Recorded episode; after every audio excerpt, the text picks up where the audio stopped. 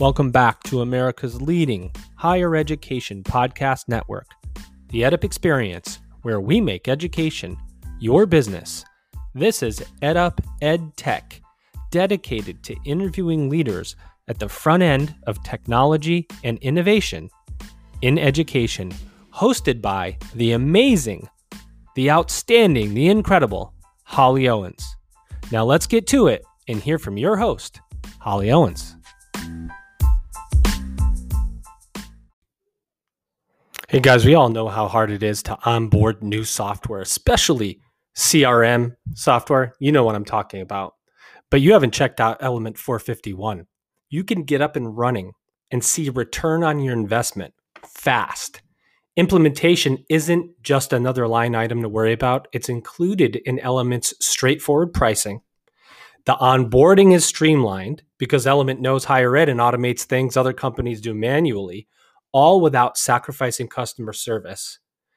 And you'll be able to send out those acceptance letters within weeks. You don't have to outsource or wait on other departments for campaign content. Element comes with pre written, professionally designed emails. It's an all in one modular based CRM system for your admissions department. If you want to increase yield, increase your enrollments, you got to check out Element 451 at element451.com. That's element451.com. Hello, everyone, and welcome to another episode of EdUp Ed Tech.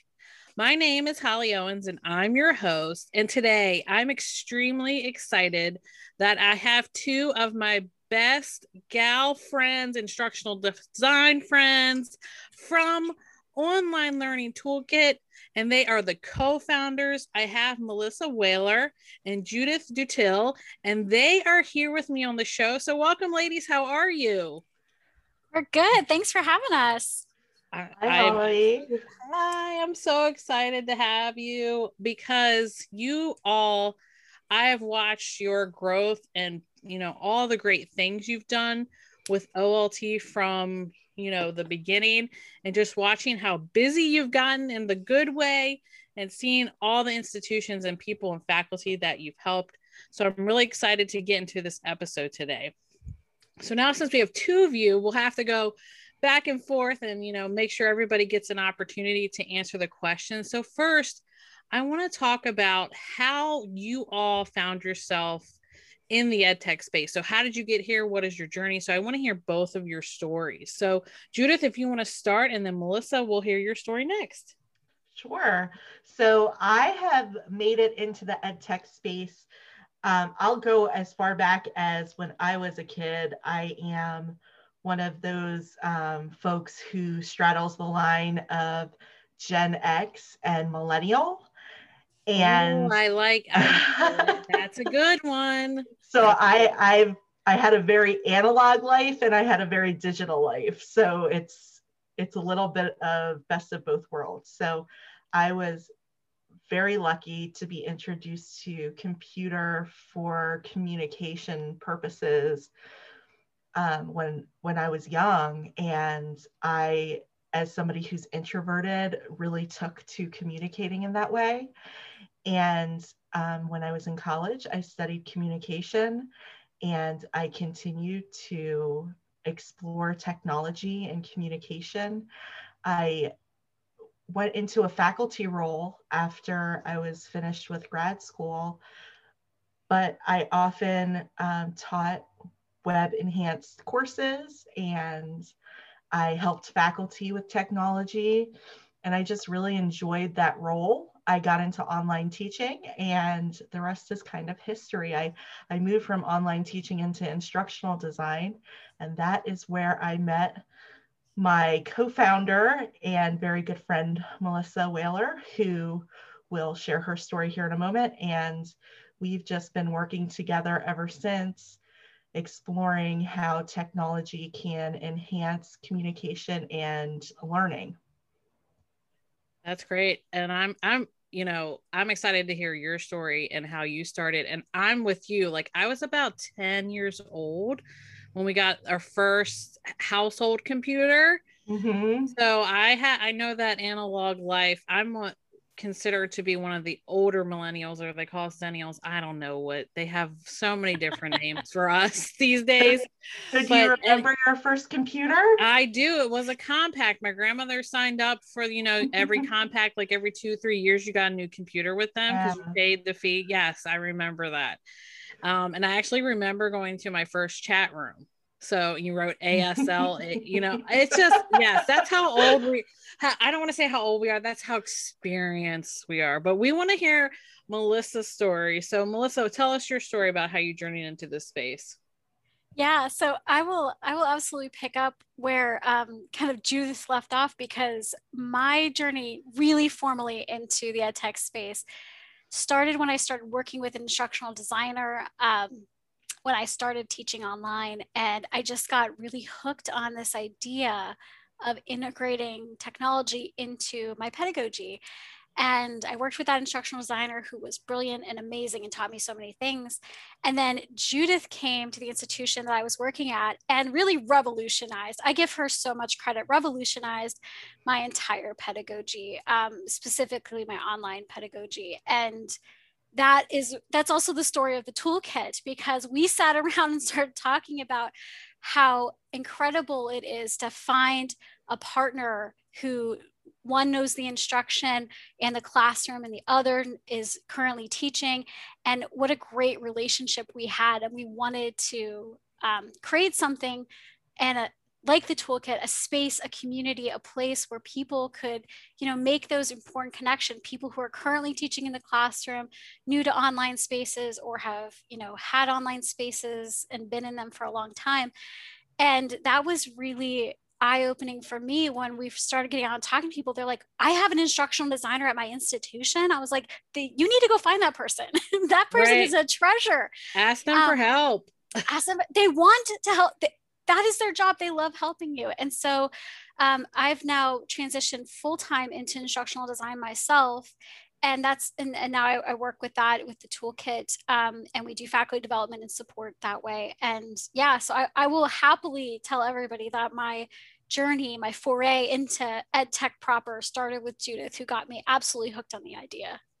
Well, you you guys speak very highly of each other, and you you always talk about you know all these great things that you can do in the online space and i was like oh my gosh these gals they really have it together and i'm so i didn't know the the story of that Judith was was working at your institution that you were teaching at and you kind of met that way yeah. and it sounds like you know just your passion for teaching and Judith's passion for technology and learning like it just all kind of fell into place as like the the the ed tech gods were playing a hand and they brought you two together. And now we have the online learning toolkit which is awesome. Um, so those are that's wonderful stories. And of course our audience loves hearing how you got into the space. But another question i have and we'll start with you this time melissa is be you know and because of your experience how do you personally define educational technology i've talked to a lot of different guests and everybody has different dev- definitions, but as an expert in the field, I want to hear your view. Yeah, so I come from it um, from a teaching perspective because that's that's my home place. That's where I feel most comfortable. And so for me, educational technology is really that technology that can support the learning that happens in my classroom and that can be any kind of technology um, i'm my training and my background is in English. And so one of the first things I always tell my students is the book was considered a technology, an educational technology. Right. Um, and the when, pencil with the eraser. yeah. Yeah. And so I think that so many times we jump right to the idea that it has to be the newest um, the newest technology thing, the newest digital thing. And there's educational technologies all around us. And finding those and identifying those and helping students to see that we are surrounded by things that can teach us objects and and artifacts that can teach us it's really a, an incredible journey. So I, I would say that. I, I come from it from that perspective. That's awesome. Judith what do you think? What's your personal definition? I tend to think of um, educational technology as a building block in your instructional design. So oh, I, I never encourage faculty who I work with to look at technology first. We, we always try to look at what it is that we're trying to achieve and what resources we have access to and um, how can we be resourceful within our, our space and achieve the things that we want to as far as learning and engagement are concerned with the things that we have available to us. But it has to work with the design that we have in place. That's really how i think of it as more of, of a solution. That's great. And i think and just piggybacking off of that judith that the fact that the technology does not replace the teacher the technology like you're saying shouldn't be the first thing you think about. It's just it enhances the experience and it also it helps it helps us meet students the students that we're currently teaching where they're at because they have not experienced a world where this sort of availability of tech tools and devices and the internet and just it's so readily available. So it's it's here to stay. It's not going away despite what what we may think or what we may want. Um, and we're going to talk a little bit later about how covid has impacted things but i'm going to save that little tidbit because i know both of you ladies have a lot to say about that. And now i want you to both speak to i want you to give the audience and when i ask this question um, it's basically trying to give the audience a vision in their minds of what OLT is, what the online learning toolkit does. Um, so talk about the product, the service, and describe how you help, you know, institutions, organizations, or those in education. And we'll start with you, Judith. So we'll just go back and forth. so the online learning toolkit is a community for faculty and it's it's just going back to that idea of um, you know it's it's you can't be replaced by technology. So we we really put the faculty at the center of the experience um, and we provide resources and professional development to help faculty develop their instructional design, their online teaching practice, um, all within a supportive community of practice where faculty are interacting with us, but also with one another in addition to our, our resources and our materials. And I, I would say that's the most simplistic way to look at the online learning toolkit is that right. you know, that community it's really hard because you guys do so many great things with OLT. Like how to put that into a vision. I, I think I asked a tough question there and I'm thinking to myself, I'm like, why do I do this to my guest? but yeah, it's like really you have to encourage the the listener to go out and actually explore. So Melissa, did you have anything to add? Yeah, I, I would just say community is really at the heart of what the OLT does. Um, and that community of practice that we facilitate is really doing the thing that Judith and I used to do with each other over coffee. And it's just bringing everybody together to have these kind of conversations about teaching, online teaching, you know, and, and letting the conversation and the community go where it needs to go at any given time.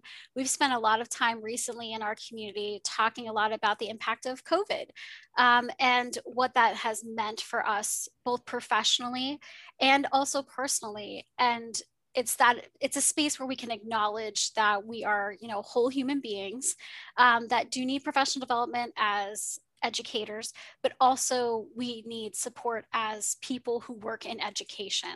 And so that's a, that's a lot of what we do too, is um, just really connecting with educators and helping them connect with one another.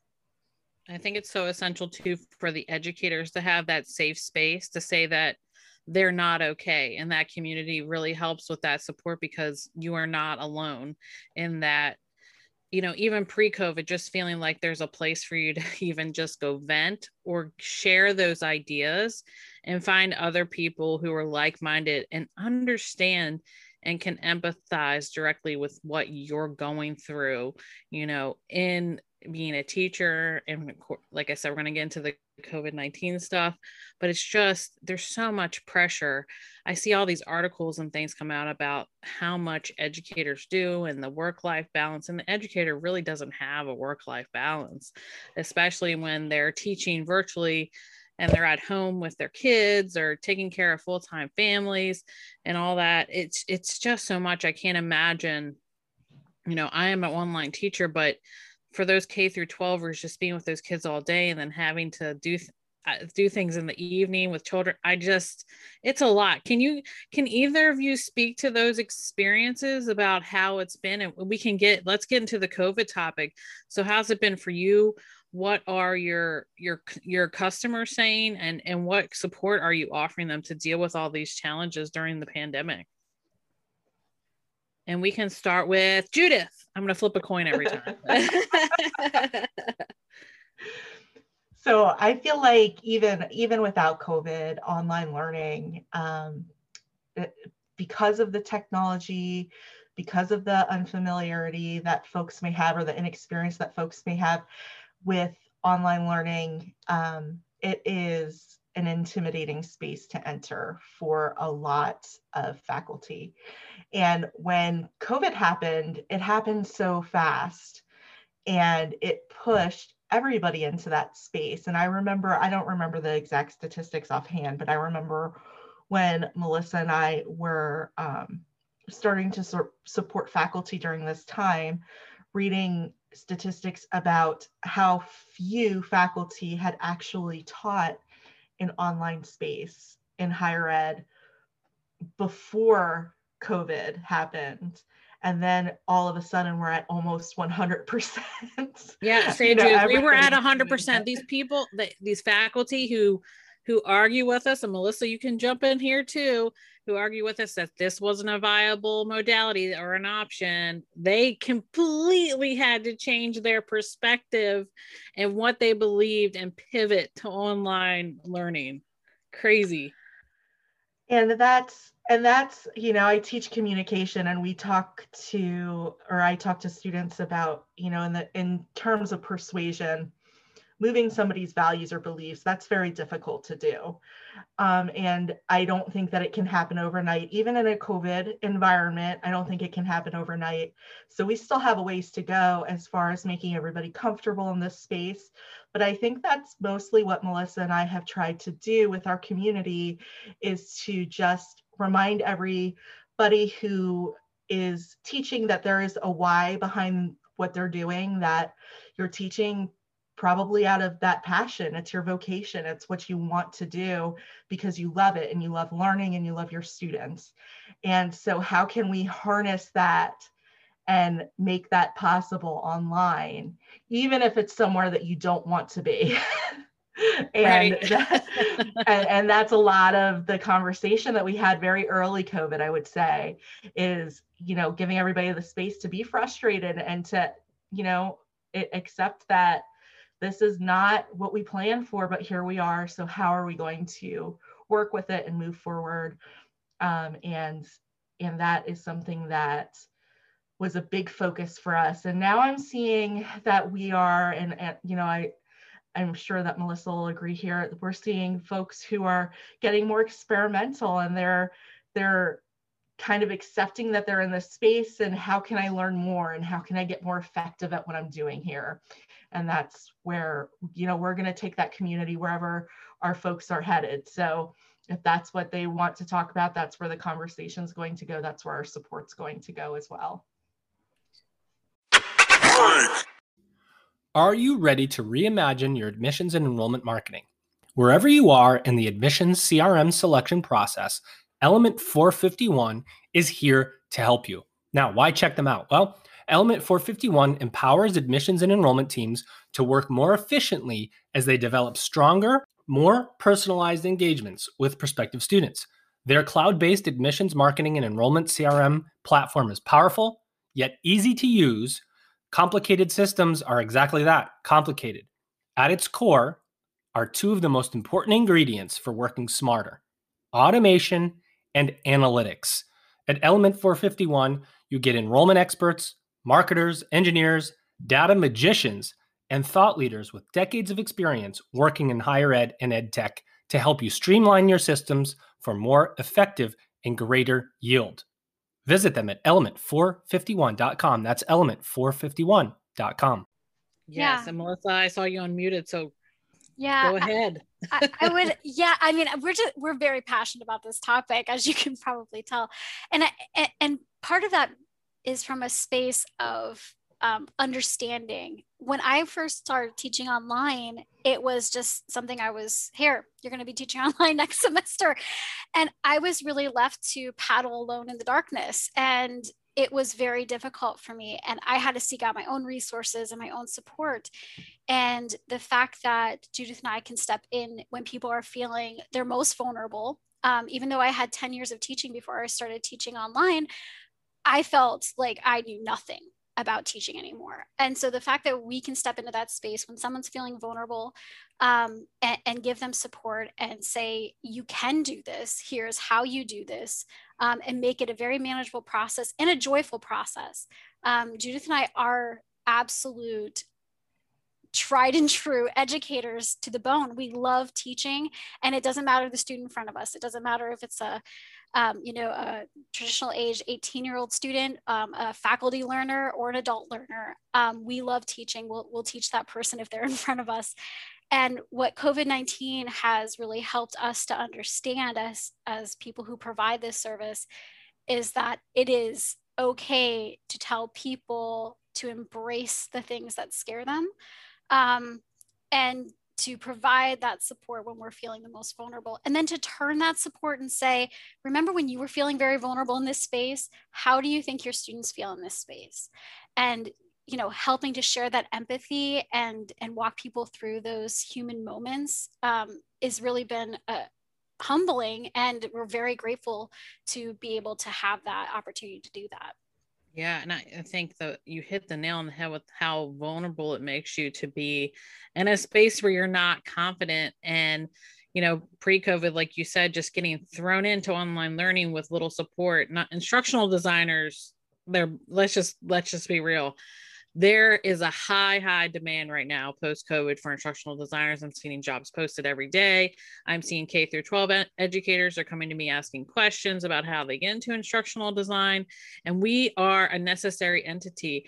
And I tell people a few months ago, you know, or like a year ago now, when COVID hit, it's like the world stopped, but education didn't. Mm we we went we went forward. We found ways to communicate with our students to make sure they're okay. You know we had to keep going. Like learning did not stop. Um, so i'm really proud of the, the fact that i'm you know and all of us that we're in this industry where we can use the skills and the knowledge that we have and share it with others and develop this sense of community. That's another thing i noticed with covid is that the silos came down. So we are sharing more resources with each other across institutions. And that's all really wonderful for me as a formally trained educator is to see people connecting and helping one another. And especially, you know, for the learners, the experience that it provides to them. It's just, it's extraordinary uh, uh, for the learner. Yeah. And, and I would say before, before COVID, you know having people share resources that was such a treasure um, to have somebody say hey i have this thing. Would you like to see it? And i would be like yes please i'll take anything um, because i was just so invested in seeing what other people were doing. And then the first couple of weeks right after people went online last year you just saw all these here's a word doc here's a google doc. I've collected 20 resources on this. Here's and the sharing that happened in the virtual community that opened up. Yeah, that crowdsourcing was huge. Yeah, it was, and it was this wonderful moment. And the only reason it happened um, was because we were all vulnerable, and so it wasn't like I'm going to share this and you're going to critique it, and I'm going to be exposed um, for you know not knowing what I'm doing or, or all the things that we worry about in higher education. And everyone's just like, I have things. Here are things. If they're helpful, please use them. And that ethos, that incredible approach to um, learning in that way and sharing in that way that is that is something i hope we can continue to harness um, as a higher ed community and continue to practice because it was invaluable then and it remains invaluable. Me too. And i think it trickles down too from higher education into k through 12 like we should all be helping each other because every the learning process is so connected and intertwined. So it's it's amazing. What do you think judith? Well like you said um, education pers- had to persist through through this season of COVID, right? Because it's such an important part of our society and our culture and our and really our infrastructure um, is is all fashioned around education, and we have to keep moving forward. I read an article the other day about why lumber prices are going up so high right now. And it's because they, they're tracing it back to this beetle infestation that happened decades ago in, in Canada. And wow. yeah, I mean, I mean, if we let education stop right now, you know, what does it look like in the future for us? So we see the importance of it. We know it, we have to move forward and supporting each other to make that happen is so critical right now. I think it's it's interesting that you you talk about that article with the infestation, and then I'm thinking about how it happened in Texas with the the winter storm and you know the electricity and all that stuff and how that impacted maybe the gas prices like when things go down where do you turn to for the support to to make sure that people are still getting what they need and you know the grocery stores and even covid like you can't find toilet paper you couldn't find hand sanitizer all that stuff. And sometimes in education like what melissa's saying is you feel that you feel vulnerable. Like i don't know where to go for help. I don't know how to ask for help. Um, so in talking about that you guys offer a lot of different services a lot of different workshops. And i definitely want to highlight those. So if you want to speak a little bit about what you do specifically to help faculty so that the audience has an idea if they're thinking about something for their institution or themselves. What are some of the the services that you offer the products um, that people talk about that they want that they love Melissa, you want to talk about workshops? Yeah, I will. So tell the- me everything. tell me everything. I know what's coming up. I know cool's coming up, and we're going to yep. talk about that. Yep. So I, I will talk. I'll talk a little bit about um, our the things that we do custom um, for institutions. So an institution will contact us and say, our faculty could really use more information about this topic, and then we can design for them a, a custom webinar, a custom workshop um, a custom keynote address, all, all based on a conversation that we have with whoever's reaching out to us and about what the faculty need in that moment. Um, in addition to that, we also offer, are going to offer again this year, um, Cool, which is our course learning, our course design um, experience. And that's a six weeks um, course design experience it is both asynchronous and synchronous. We have asynchronous learning modules that will walk you through the um, course design experience. And then we have synchronous sessions with the facilitators where we talk about whatever topic we're talking about that week um, with the whole community in a synchronous session. And then each of the facilitators also have individual office hours where you can get more of a small group help with your with your course design. And that was extremely popular last year. Um, and so we are running it again this year. We're very excited. Last year, um, Judith will be able to tell you the numbers. Uh, we had a couple hundred faculty go through. The yes, process. I want to hear stats. Yeah, no, it was huge. I remember messaging. I think you, Melissa, and I was like, "How's cool going?" And you're like, "Oh my gosh, we're so busy." it, it was the response to it was really overwhelming last year. I guess I would say because you know with course design groups we um, always anticipate them being relatively small because it's a six week commitment in in summer, um, and that's not always everybody's cup of tea. And so we had a couple hundred faculty sign up, I guess, in anticipation of them having to teach online in the fall, and possibly again in, in the future as more colleges and universities adopt online learning programs. And so I think a lot of colleges opened up space for their faculty to actually focus on faculty development last year and they also supported it with funding and that was huge and we love to see that because so many times faculty will say, I would love to do this kind of um, in-depth teaching um, and learning support, but I don't have the time because my institution doesn't have any support for that. It doesn't value that in the, you know, promotion and rank system, or they don't have any funding specifically for teaching set aside for, for the faculty. So last year, obviously a lot of things coalesced and faculty had were given space and time by their institution and funding.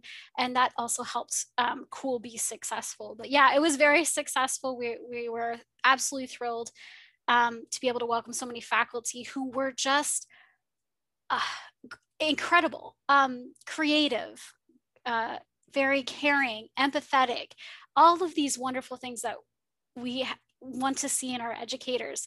And it was so heartening to know that across the globe, there are these people in classrooms teaching our next generation of citizen scholars. Um, it was it was wonderful. Um, so we have Cool coming up again, um, and we have our workshops and our webinars, and then we have our our community, and our community is ongoing, and that is where you can connect with us, Judith and I, and other facilitators that we bring in. We bring in guest facilitators. We do webinars. Um, we do weekly check-ins, small group check-ins with everybody, and then we also have asynchronous um, resources for everybody. So, so if people can't be there synchronously, they can still get the training. They can still have the support and still be a part of the community. Yeah, that's, that's great. You're really hitting, you know, all types of people who can. I, I, if when I first started teaching online, if I wasn't so tech savvy, I probably wouldn't have figured it out. I would definitely have wanted to be in one of these workshops. And I did see um, from your post on LinkedIn and also on your site. And I want to give a huge shout out to Barbi Honeycutt and her Lecture Breakers conference. Yep. Is you guys are doing like a combined experience yeah. of cool plus lecture breakers, which who thought of that idea? Um, you that is that is amazing. You get to go to Barbi's conference and then you get to be a part of cool so you can meet all the different speakers and I, I, know we're all speaking there this summer I, I love barbi's conference it's so high energy yeah. and it's it's you meet so many different people um, and in the virtual space you know you you lack that in personness but it felt so it felt like you were there with them just barbie does a, a fantastic job so i have to give her a huge uh, shout out judith yeah. any anything else you want to add about the services and things that olt offers I think that Melissa did a great job capturing the the workshops and things that we have coming up, and as well as the community. What I love about Cool um, is that we're seeing folks. So let's say you attend lecture breakers, like any great education conference, you're getting all these great ideas, you're getting juiced with all this creativity and if you hang on just a few extra days and join us for cool, you yeah. can apply, you can you can. It's apply. like an influx of information. It's like ah overload, but it's it's yeah. such a good like you know not you physical soreness the mental soreness is is like i have so many ideas i just want to implement right yeah. now but before the wind leaves your sails you can just take it into cool and apply it right away into your course design because that's that's a large part of the work that we do together as we're starting to prepare our courses um, for the next year. That's amazing, and I'm so glad. So Melissa said that you had some stats, Judith. Do you have any stats for us of what how many educators have been through Cool? Or I don't know the exact number, but it was it was over 400 total. Wow. Cool. My goodness gracious and I know that you have some great guest facilitators who help you with that. And that's important to, you know, you guys are fantastic, but you guys have you have time constraints and it's great that you can bring in people who are willing to support your vision and facilitate these workshops or these courses so i i could talk to you both about this all day honestly um, what you do and like pre-covid i was already a huge fan of the both of you and then post COVID, I'm like, they are going to take off. So how have things you've talked you've talked a lot about COVID and the impact, but how have things changed for OLT with COVID? What is what has been the impact of that, you know, besides getting more people that want to learn about you? Um, what have, have you had to pivot or anything? Are there any challenges you had to overcome? So talk about that a little bit. I think one of the things that we had to, you know, really dig down deep and, and think about and reflect on was what kinds of services could we provide? Um, and we provide a lot of different things the workshops, the course design groups, the community of practice. We also go into um, schools invite us in, and then we can do like a, a training course for them or a introduction to online teaching course for them. So we were just doing a lot of different things, and we really had to stand and say to ourselves, what is the thing we are going to double down on? What are the services we are absolutely going to say moving forward? Yes. To. Yes, my ADD mind gets caught up in that. That's yeah. all for everything, but figuring out what figuring out what's where the focus really needs to be. And we and to find that we really thought about one what are we you know just judith and i most interested in providing um, and facilitating? And then two what is what is the need right now? And having to be really honest about what where the needs were with people um, and thinking most deeply i would say about um, the people who are most vulnerable in higher ed. So thinking about adjuncts what do they need? What kind of services can we provide for them grad students? And really helping ourselves to let go of some things that were not necessarily working the way we wanted them to. Um, even though maybe you know they they were bringing people in the door they just were not things we were willing to keep going. So i would say covid really helped us to prioritize and refine the things we were doing that's great uh, I, I feel like I was all over the place with COVID, like trying to figure out what to do next. I'm right in the middle of writing a dissertation, but I'm glad to hear that the two of you were able to prioritize things and organize them so people could sort through the clutter and find exactly what they need. Because you know, those ideas, once you're in that creative state of mind and you have so much to offer, it's really hard to sort through it and be like, this is the thing I really want to narrow my focus on. And I think OLT and you both do a great job of that um, in providing that support to your customer. So, pat on the back for you. Um, Judith, do you have anything you want to add? I feel like we're always applying um, our our we practice what we preach. We're always applying our instructional design thinking and our design mind to what we do. Um, so Melissa and I often reflect. We look at feedback. We talk to our community members, um, and we just think about where can we do the most good. Um, and and that is where we try to keep our focus but we we do it in the same way that we encourage our community members to do it with that design intentional design yeah I, I think i have a lot to learn from the both of you i actually talked to a dissertation coach today because i just can't focus it's so terrible to say that because i find like this podcast is like a relief for my mind because I can sit here and focus on just this. Like I turn everything else off. And I love it because it puts me in a state of mind where I'm I'm in my element per se.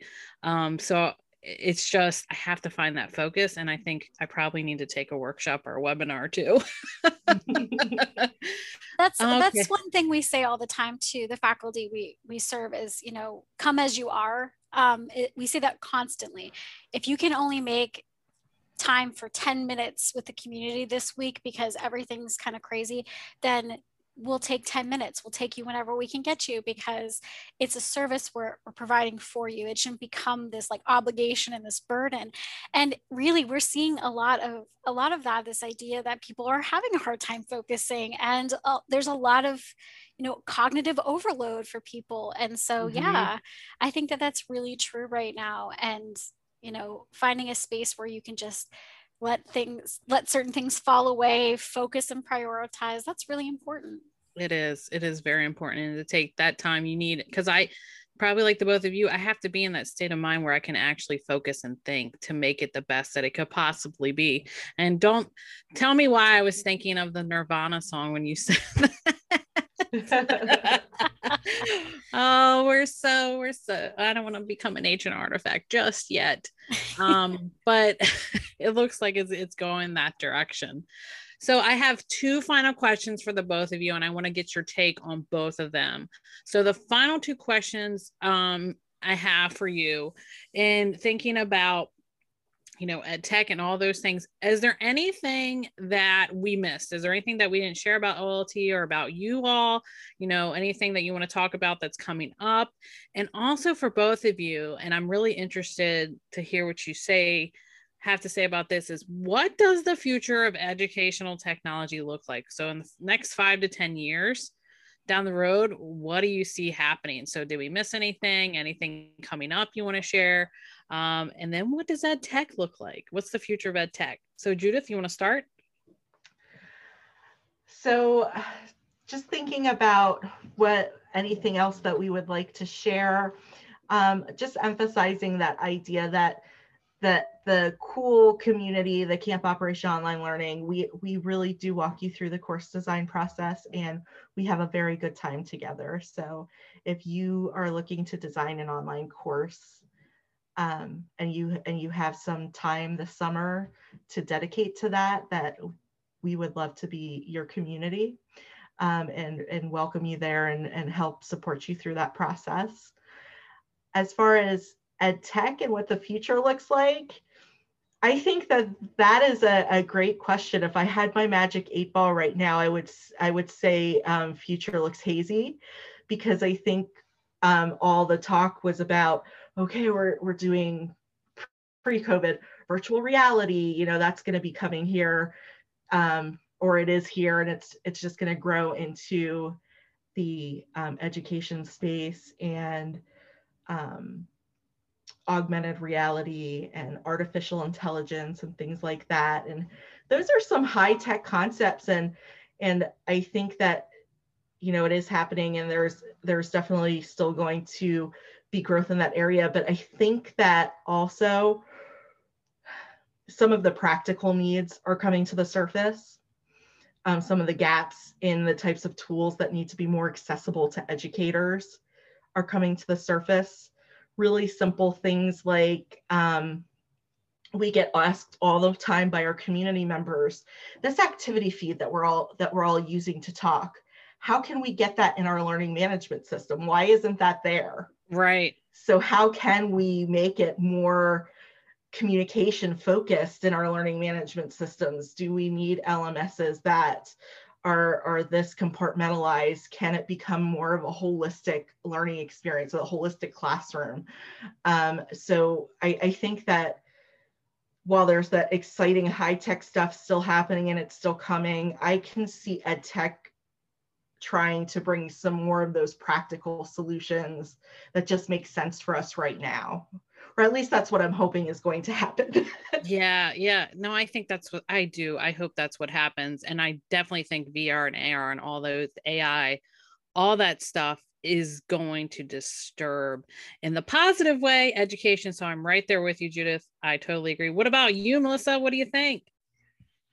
Oh, this is such a good question. So I would say that where I hope EdTech's future is going is um, learning some lessons from the pandemic. And one of the biggest lessons I hope EdTech has heard and can find solutions for is humanizing the learning management experience and humanizing online learning in general.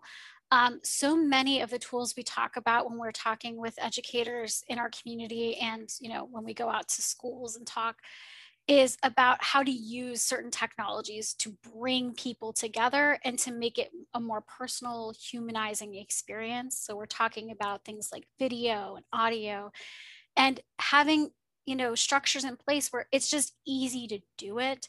Um, so many times it's like oh we need a plug in for this. Oh we need to go and, and buy this expensive tool. So i'm hoping that one of the lessons we've learned from the pandemic is that these tools should be readily available, accessible, and easy to use. Um, and if I had my wish, that would be what all of EdTech was working on right now. Um, and not to forget the fun of yes. it. Um, you know, one of the, it's so funny, one of the, one of the features that I think we always get the biggest kick out of whenever we're doing any kind of professional development stuff is the filters in Zoom. Um, you know they're just kind of goofy and they serve really no purpose other than to be kind other of than to be ridiculous yeah, and and you know it just all of a sudden everybody just lights up and you can feel the whole virtual room take a deep breath and you know we don't always have to have these really high minded ideas in in our classroom. Sometimes it can just be fun and it can just be human and it can just be about interacting so i hope ed tech can give me lots of solutions that do those things me too. I'm hoping for that as well. Um, I want all the things. I want the fun. I want the learning. I want the I want to know how to use the technology like I do right now, you know, but I'm I'm also realizing that the the newer generation coming into the workforce soon is we're going to be the dinosaurs in the room but i'm okay with that i'm okay with that i'm i'm coping with that i want to learn from them i want to grow with them um but i I just want to say I can't thank you both enough for coming on the show today. You're two of my favorite people. You know, I watch you both on LinkedIn, Melissa and Judith. What you're doing in this space is so vital, and it, it takes a lot of time. Um, and the expertise that you bring to push education forward and help the faculty you know that and that really helps the students so i can't thank you both enough for your time and talking to our audience about what you're doing and the services that you offer um, everything is going to be in the show notes so people can check you out. Thank you both again for coming on. Um, and i hope I, I hope to have you back again soon. Um, you know maybe a year from now to see what you're doing. Thanks holly. We'd love to come back. Absolutely. Awesome. thank you for having us. This is wonderful. This is fun. Thanks so much